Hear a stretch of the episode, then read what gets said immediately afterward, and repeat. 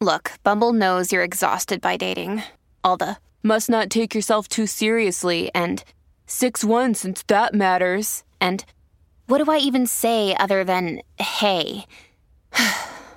well, that's why they're introducing an all new Bumble with exciting features to make compatibility easier, starting the chat better, and dating safer. They've changed, so you don't have to. Download the new Bumble now. It's time for Tuesday Terror here on the Mutual Audio Network. Be sure to leave the lights on while you listen. The following audio drama is rated PG for parental guidance. Welcome to Jabberwocky Audio Theater. The following audio theater is rated ADPG, so parental guidance is suggested. Jabberwocky Audio Theater presents Through a Glass Darkly. Tonight's presentation The Rats in the Walls by H.P. Lovecraft. First published in Weird Tales, March 1924. Part 1 of 2.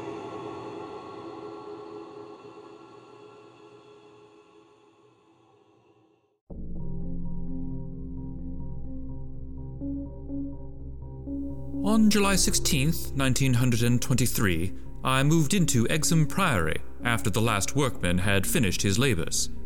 The restoration had been a stupendous task, for little had remained of the deserted pile but a shell like ruin. Yet, because it had been the seat of my ancestors, I let no expense deter me. The place had not been inhabited since the reign of James I, when a tragedy of intensely hideous, though largely unexplained nature, had struck down the master, five of his children, and several servants, and driven forth under a cloud of suspicion and terror the third son, my lineal progenitor, and the only survivor of the abhorred line. With this sole heir denounced as a murderer, the estate had reverted to the crown, nor had the accused man made any attempt to exculpate himself or regain his property. Shaken by some horror greater than that of conscience or the law, and expressing only a frantic wish to exclude the ancient edifice from his sight and memory, Walter de la Poer, 11th Baron Exham, fled to Virginia, and there founded the family which by the next century had become known as Delapore. Exham Priory had remained untenanted, though later allotted to the estates of the Norris family, and much studied because of its peculiarly composite architecture. An architecture involving Gothic towers resting on a Saxon or Romanesque substructure, whose foundation in turn was of a still earlier order, or blend of orders, Roman and even Druidic or Native Cymric if legends speak truly. This foundation was a very singular thing, being merged on one side with the solid limestone of the precipice from whose brink the priory overlooked a desolate valley three miles west of the village of Anchester. Architects and antiquarians loved to examine this strange relic of forgotten centuries, but the country folk hated it. They had hated it hundreds of years before when my ancestors lived there, and they hated it now with the moss and mold of abandonment on it. I had not been a day in Anchester before I knew I came of an accursed house. And this week, workmen have blown up Exham Priory and are busy obliterating the traces of its foundations. The bare statistics of my ancestry I had always known, together with the fact that my first American forebear had come to the colonies under a strange cloud. Of details, however, I had been kept wholly ignorant through the policy of reticence always maintained by the Delapores. Unlike our planter neighbors, we seldom boasted of crusading ancestors or other medieval and Renaissance heroes, nor was any kind of tradition handed down, except what may have been recorded in the sealed envelope left before the Civil War by every squire to his eldest son for posthumous opening.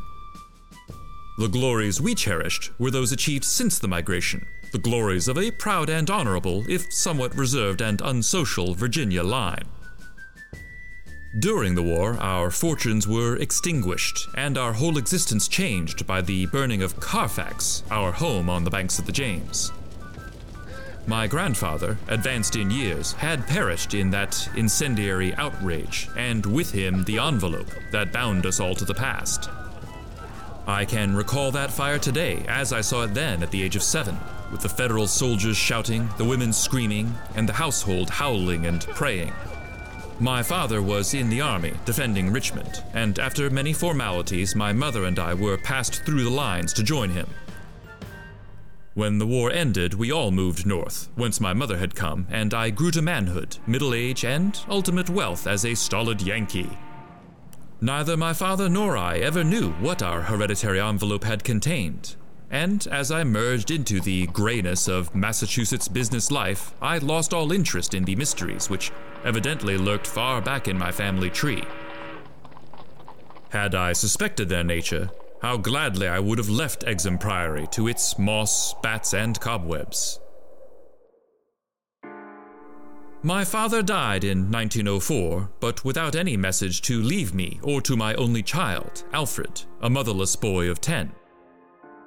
It was this boy who reversed the order of family information, for although I could give him only jesting conjectures about the past, he wrote me of some very interesting ancestral legends when the late war took him to England in 1917 as an aviation officer. Apparently, the Delapores had a colorful and perhaps sinister history. For a friend of my son's, Captain Edward Norris of the Royal Flying Corps, dwelt near the family seat at Anchester and related some peasant superstitions, which few novelists could equal for wildness and incredibility. Norris himself, of course, did not take them seriously, but they amused my son and made good material for his letters to me. It was this legendary which definitely turned my attention to my transatlantic heritage and made me resolve to purchase and restore the family seat, which Norris showed to Alfred in its picturesque desertion and offered to get for him at a surprisingly reasonable figure, since his own uncle was the present owner. I bought Exham Priory in 1918, but was almost immediately distracted from my plans of restoration by the return of my son as a maimed invalid. During the two years that he lived, I thought of nothing but his care, having even placed my business under the direction of partners. In 1921, as I found myself bereaved and aimless, a retired manufacturer no longer young, I resolved to divert my remaining years with my new possession. Visiting Anchester in December, I was entertained by Captain Norris, a plump, amiable young man who had thought much of my son, and secured his assistance in gathering plans and anecdotes to guide in the coming restoration. Exham Priory itself I saw without emotion, a jumble of tottering medieval ruins covered with lichens and honeycombed with rooks' nests, perched perilously upon a precipice, and denuded of floors or other interior features save the stone walls of the separate towers. As I gradually recovered the image of the edifice as it had been when my ancestor left it over three centuries before, I began to hire workmen for the reconstruction.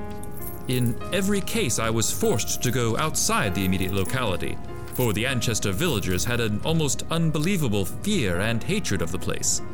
This sentiment was so great that it was sometimes communicated to the outside laborers, causing numerous desertions, whilst its scope appeared to include both the priory and its ancient family. My son had told me that he was somewhat avoided during his visits because he was a Delapore, and I now found myself subtly ostracized for a like reason, until I convinced the peasants how little I knew of my heritage. Even then, they sullenly disliked me, so that I had to collect most of the village traditions through the mediation of Norris. What the people could not forgive, perhaps, was that I had come to restore a symbol so abhorrent to them, for, rationally or not, they viewed Exham Priory as nothing less than a haunt of fiends and werewolves. Piecing together the tales which Norris collected for me, and supplementing them with the accounts of several savants who had studied the ruins, I deduced that Exham Priory stood on the site of a prehistoric temple, a druidical or anti druidical thing which must have been contemporary with Stonehenge. That indescribable rites had been celebrated there, few doubted, and there were unpleasant tales of the transference of these rites into the Cybele worship which the Romans had introduced. Inscriptions still visible in the subcellar bore such unmistakable letters as DIV, OPS, Magna, Mat, sign of the Magna Mater, whose dark worship was once, vainly, forbidden to Roman citizens. Anchester had been the camp of the Second Augustan Legion, as many remains attest, and it was said that the Temple of Cybele was splendid and thronged with worshippers who performed nameless ceremonies at the bidding of a Phrygian priest. Tales added that the fall of the old religion did not end the orgies at the temple, but that the priests lived on in the new faith without real change. Likewise was it said that the rites did not vanish with the Roman power, and that certain among the Saxons added to what remained of the temple and gave it the essential outline it subsequently preserved, making it the center of a cult feared through half the Heptarchy. About 1000 AD, the place is mentioned in a chronicle as being a substantial stone priory housing a strange and powerful monastic order, and surrounded by extensive gardens, which needed no walls to exclude a frightened populace.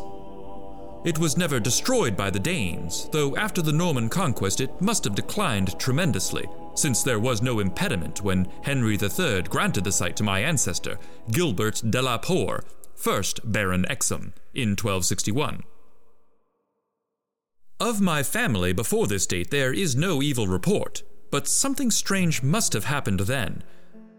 In one chronicle, there is a reference to a de la as cursed of God in 1307 whilst village legendary had nothing but evil and frantic fear to tell of the castle that went up on the foundations of the old temple and priory. The fireside tales were of the most grisly description, all the ghastlier because of their frightened reticence and cloudy evasiveness.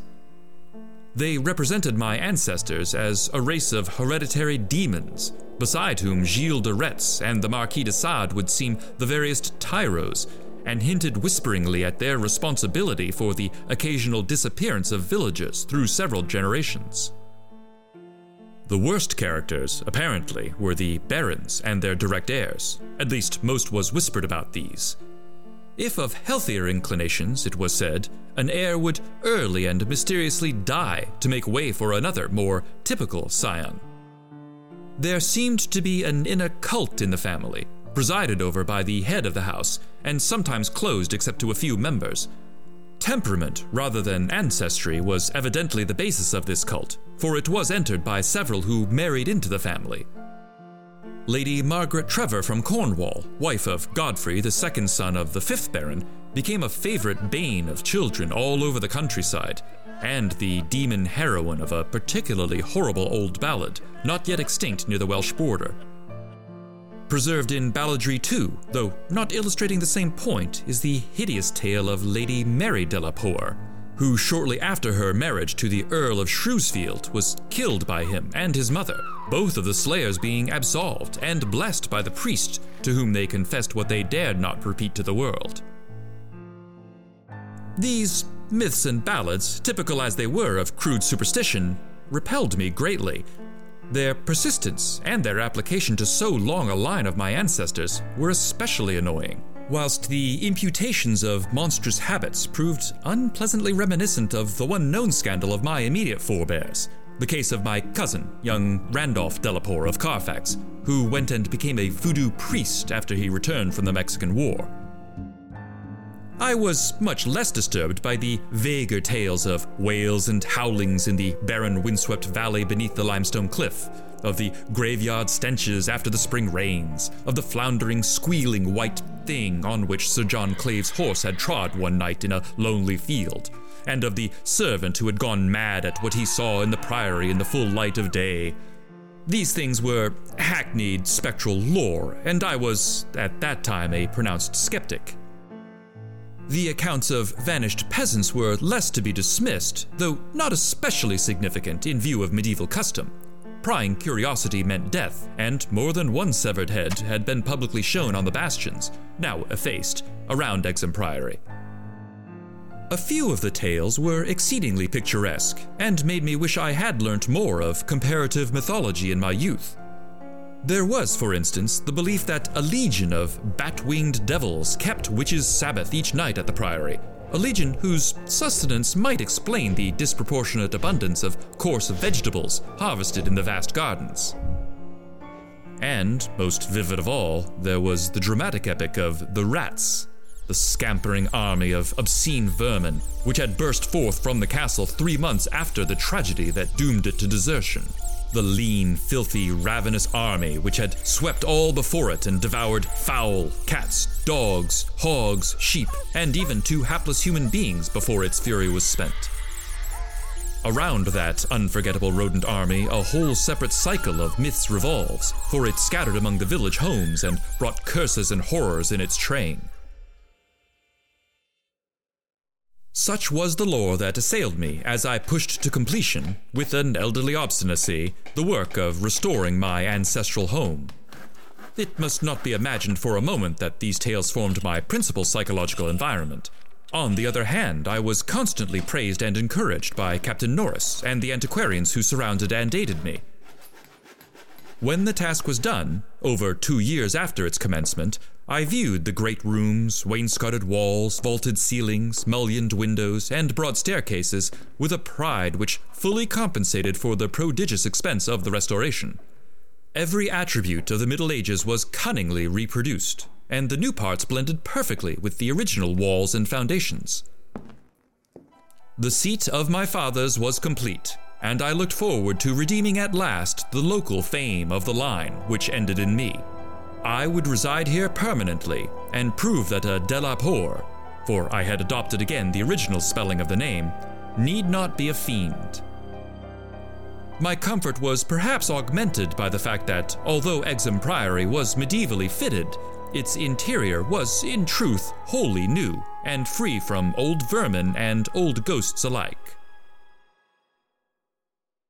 As I have said, I moved in on July 16, 1923. My household consisted of seven servants and nine cats, of which latter species I am particularly fond. My eldest cat, Black Tom, was seven years old and had come with me from my home in Bolton, Massachusetts. The others I had accumulated whilst living with Captain Norris's family during the restoration of the priory. For five days, our routine proceeded with the utmost placidity, my time being spent mostly in the codification of old family data I had now obtained some very circumstantial accounts of the final tragedy and flight of Walter de la Poer, which I conceived to be the probable contents of the hereditary paper lost in the fire at Carfax. It appeared that my ancestor was accused, with much reason, of having killed all the other members of his household, except four servant confederates, in their sleep, about two weeks after a shocking discovery, which changed his whole demeanor but which, except by implication, he disclosed to no one, save perhaps the servants who assisted him and afterward fled beyond reach. This deliberate slaughter, which included a father, three brothers, and two sisters, was largely condoned by the villagers, and so slackly treated by the law that its perpetrator escaped honored, unharmed, and undistinguished to Virginia. The general whispered sentiment being that he had purged the land of an immemorial curse what discovery had prompted an act so terrible, I could scarcely even conjecture. Walter de la Poer must have known for years the sinister tales about his family, so that this material could have given him no fresh impulse. Had he then witnessed some appalling ancient rite, or stumbled upon some frightful and revealing symbol in the priory or its vicinity? He was reputed to have been a shy, gentle youth in England, in Virginia, he seemed not so much hard or bitter as harassed and apprehensive. He was spoken of in the diary of another gentleman adventurer, Francis Harley of Bellevue, as a man of unexampled justice, honor, and delicacy. On July 22nd occurred the first incident, which, though lightly dismissed at the time, takes on a preternatural significance in relation to later events. It was so simple as to be almost negligible, and could not possibly have been noticed under the circumstances. For it must be recalled that since I was in a building practically fresh and new, except for the walls, and surrounded by a well balanced staff of servitors, apprehension would have been absurd despite the locality. What I afterward remembered is merely this that my old black cat, whose moods I know so well, was undoubtedly alert and anxious to an extent wholly out of keeping with his natural character. He roved from room to room, restless and disturbed, and sniffed constantly about the walls, which formed part of the old Gothic structure. I realize how trite this sounds, like the inevitable dog in the ghost story, which always growls before his master sees the sheeted figure. Yet I cannot consistently suppress it. The following day, a servant complained of restlessness among all the cats in the house. He came to me in my study, a lofty west room on the second story, with groined arches, black oak paneling, and a triple Gothic window overlooking the limestone cliff and desolate valley. And even as he spoke, I saw the jetty form of Black Tom creeping along the west wall and scratching at the new panels which overlaid the ancient stone. I told the man that there must be some singular odor or emanation from the old stonework, imperceptible to human senses, but affecting the delicate organs of cats even through the new woodwork. This I truly believed, and when the fellow suggested the presence of mice or rats, I mentioned that there had been no rats there for 300 years, and that even the field mice of the surrounding country could hardly be found in these high walls, where they had never been known to stray. That afternoon, I called on Captain Norris, and he assured me that it would be quite incredible for field mice to infest the Priory in such a sudden and unprecedented fashion. That night, dispensing as usual with a valet, I retired in the West Tower chamber, which I had chosen as my own, reached from the study by a stone staircase and short gallery, the former partly ancient, the latter entirely restored. This room was circular, very high, and without wainscoting, being hung with arras which I had myself chosen in London. Seeing that Black Tom was with me, I shut the heavy Gothic door and retired by the light of the electric bulbs which so cleverly counterfeited candles, finally switching off the light and sinking on the carved and canopied four poster, with the venerable cat in his accustomed place across my feet. I did not draw the curtains, but gazed out at the narrow north window which I faced. There was a suspicion of aurora in the sky, and the delicate traceries of the window were pleasantly silhouetted. At some time I must have fallen quietly asleep, for I recall a distinct sense of leaving strange dreams when the cat started violently from his placid position. I saw him in the faint auroral glow, head strained forward, four feet on my ankles and hind feet stretched behind, he was looking intensely at a point on the wall somewhat west of the window, a point which to my eye had nothing to mark it, but toward which all my attention was now directed. And as I watched, I knew that Black Tom was not vainly excited. Whether the arras actually moved, I cannot say. I think it did, very slightly. But what I can swear to is that behind it I heard a low, distinct scurrying, as of rats or mice. In a moment, the cat had jumped bodily on the screening tapestry, bringing the affected section to the floor with his weight and exposing a damp ancient wall of stone, patched here and there by the restorers, and devoid of any trace of rodent prowlers. Black Tom raced up and down the floor by this part of the wall, clawing the fallen arras and seemingly trying at times to insert a paw between the wall and the oaken floor. He found nothing, and after a time returned wearily to his place across my feet. I had not moved, but I did not sleep again that night. In the morning, I questioned all the servants and found that none of them had noticed anything unusual, save that the cook remembered the actions of a cat which had rested on her windowsill. This cat had howled at some unknown hour of the night, awaking the cook in time for her to see him dart purposefully out of the open door down the stairs. I drowsed away the noontime, and in the afternoon called again on Captain Norris, who became exceedingly interested in what I told him. The odd incidents, so slight yet so curious, appealed to his sense of the picturesque and elicited from him a number of reminiscences of local ghostly lore. We were genuinely perplexed at the presence of rats, and Norris lent me some traps and Paris green, which I had the servants place in strategic localities when I returned. I retired early, being very sleepy, but was harassed by dreams of the most horrible sort. I seemed to be looking down from an immense height upon a twilit grotto, knee deep with filth, where a white bearded demon swineherd drove about with his staff a flock of fungous, flabby beasts whose appearance filled me with unutterable loathing. Then, as the swineherd paused and nodded over his task, a mighty swarm of rats rained down on the stinking abyss and fell to devouring beasts and man alike. From this terrific vision, I was abruptly awaked by the motions of Black Tom, who had been sleeping as usual across my feet. This time I did not have to question the source of his snarls and hisses, and of the fear which made him sink his claws into my ankle, unconscious of their effect.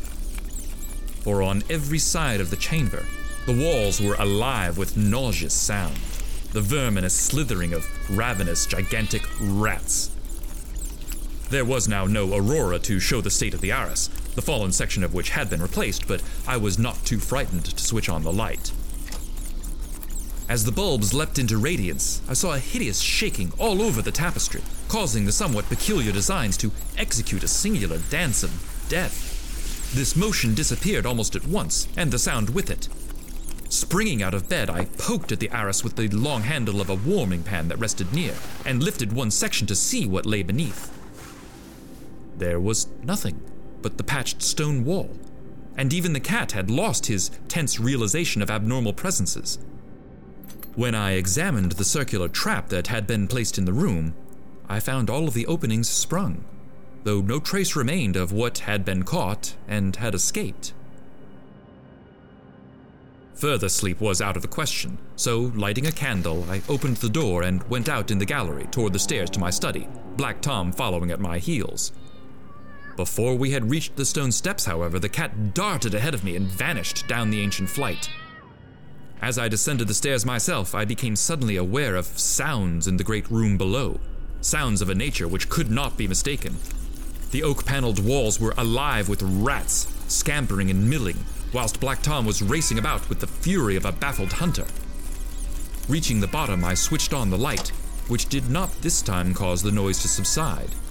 The rats continued their riot, stampeding with such force and distinctness that I could finally assign to their motions a definite direction. These creatures, in numbers apparently inexhaustible, were engaged in one stupendous migration from inconceivable heights to some depth conceivably, or inconceivably, below.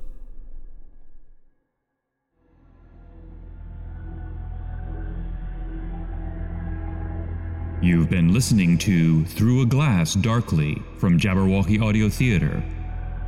Tonight's production The Rats in the Walls by H.P. Lovecraft, part one of two. Produced by Jabberwocky Audio Theater in association with WERALP Radio Arlington, 96.7 FM, Arlington, Virginia. Read, edited, and mastered by William R. Coughlan. Recorded at Tohu Bohu Productions in Burke, Virginia. This recording is the property of Team Jabberwocky LLC and may not be rebroadcast, retransmitted, or redistributed without express permission from Team J. For all the latest episodes and information on Jabberwocky Audio Theater, visit jabberaudio.com. If you're enjoying Through a Glass Darkly and the other yarns we spin at Jabberwocky Audio Theater, be sure to subscribe, rate, and review us on Apple Podcasts or your podcast provider of choice. Check out our Patreon page at patreon.com slash teamjabberwocky for exclusive content and to help us continue to bring you further tales of mysterious suspense and high adventure. Until next time, thanks for listening, and tune in next week for the thrilling conclusion of The Rats in the Walls.